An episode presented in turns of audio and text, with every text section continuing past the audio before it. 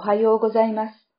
毎朝聖書の御言葉からショートメッセージをお送りする朝マナの時間です。今日の御言葉は、テモテへの第一の手紙6章6節です。満ち足りる心を伴う経験こそ大きな利益を受ける道です。キリスト信仰はご利益信仰ではないと言われますが、見方を変えれば、キリスト信仰こそ最大のご利益信仰です。今日の御言葉も、満ち足りる心を伴う経験こそ大きな利益だと言っています。要は何をもって利益とするかです。地上的な価値観で測る利益もあれば、神の国の価値観で測る利益もあります。では、満ち足りる心を伴う経験とはどんな状態のことでしょうか？口語訳では、信心があって足ることを知るです。つまり経験な信仰によって心が満ち足りているという状態のことです。それは大きな利益です。しかし、そんなことでは物足りない人もいることでしょう。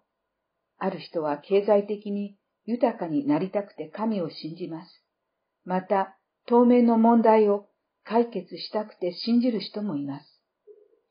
聖書はそのような人々のことを、経験を利得の手段と考えている人たちと評しています。六章五節地上で成功するために信じるとか、地上の富を得たり、安楽な生活をするために信じる人々のことです。つまり、地上の価値観で生きる人です。地上の価値観で生きようとするなら、争いが絶えません。だから、知性が腐ってしまって、真理を失った人々、すなわち経験を利得の手段と考えている人たちの間には、絶え間のない紛争が生じるのです。六章五節さらに、御言葉は告げています。金持ちになりたがる人たちは、誘惑と罠と、また人を滅びと破滅に投げ入れる。愚かで有害な多くの欲とに陥ります。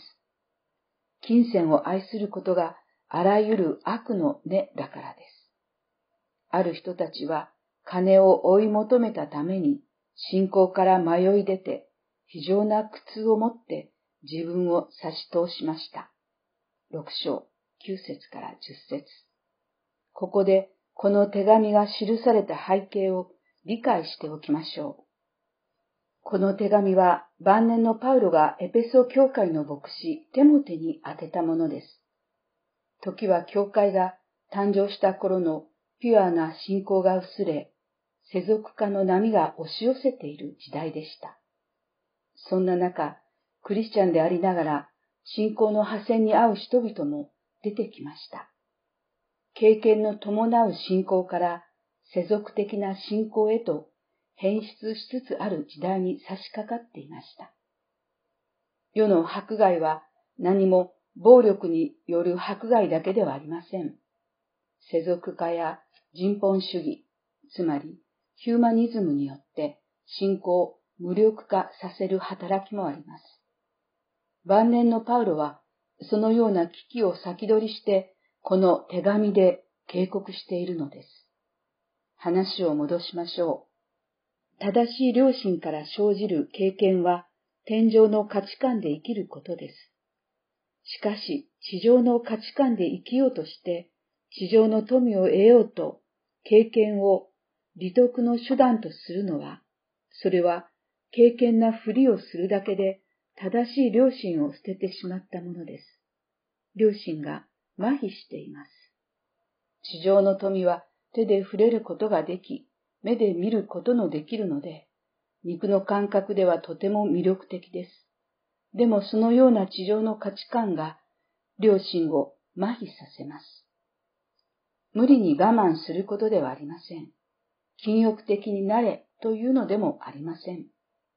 神が私たちにくださった新しい霊、新しい心の感覚で生きようとするなら、無理なくそうすることができます。聖書は言います。私たちは何一つ持たないでこの世に来た。また何一つ持たないでこの世を去っていく。ただ、衣食があれば、それで足れりとすべきである。六章七から八。地上の富は地上で生きる分だけあればよいのです。なぜなら、地上の富は地上で通用するだけであり、天で通用しないからです。天に持っていくこともできません。天に持っていけないもののために全生涯を費やすのはもったいないです。神が私たちに賜った宝は地上だけでなく天においても通用する値打ちのものです。永遠に朽ちない宝です。地上の宝は人を誇らせ、争いを起こします。しかし天井の宝は私たちに謙遜と分かち合うことのできる愛とゆとりを起こさせます。地上の価値観から天上の価値観へと変われば、キリスト信仰こそ最大のご利益信仰だとわかります。信仰を得ている。言い換えればキリストが私のうちにおられることこそ最高の利益です。以上です。それではまた明日。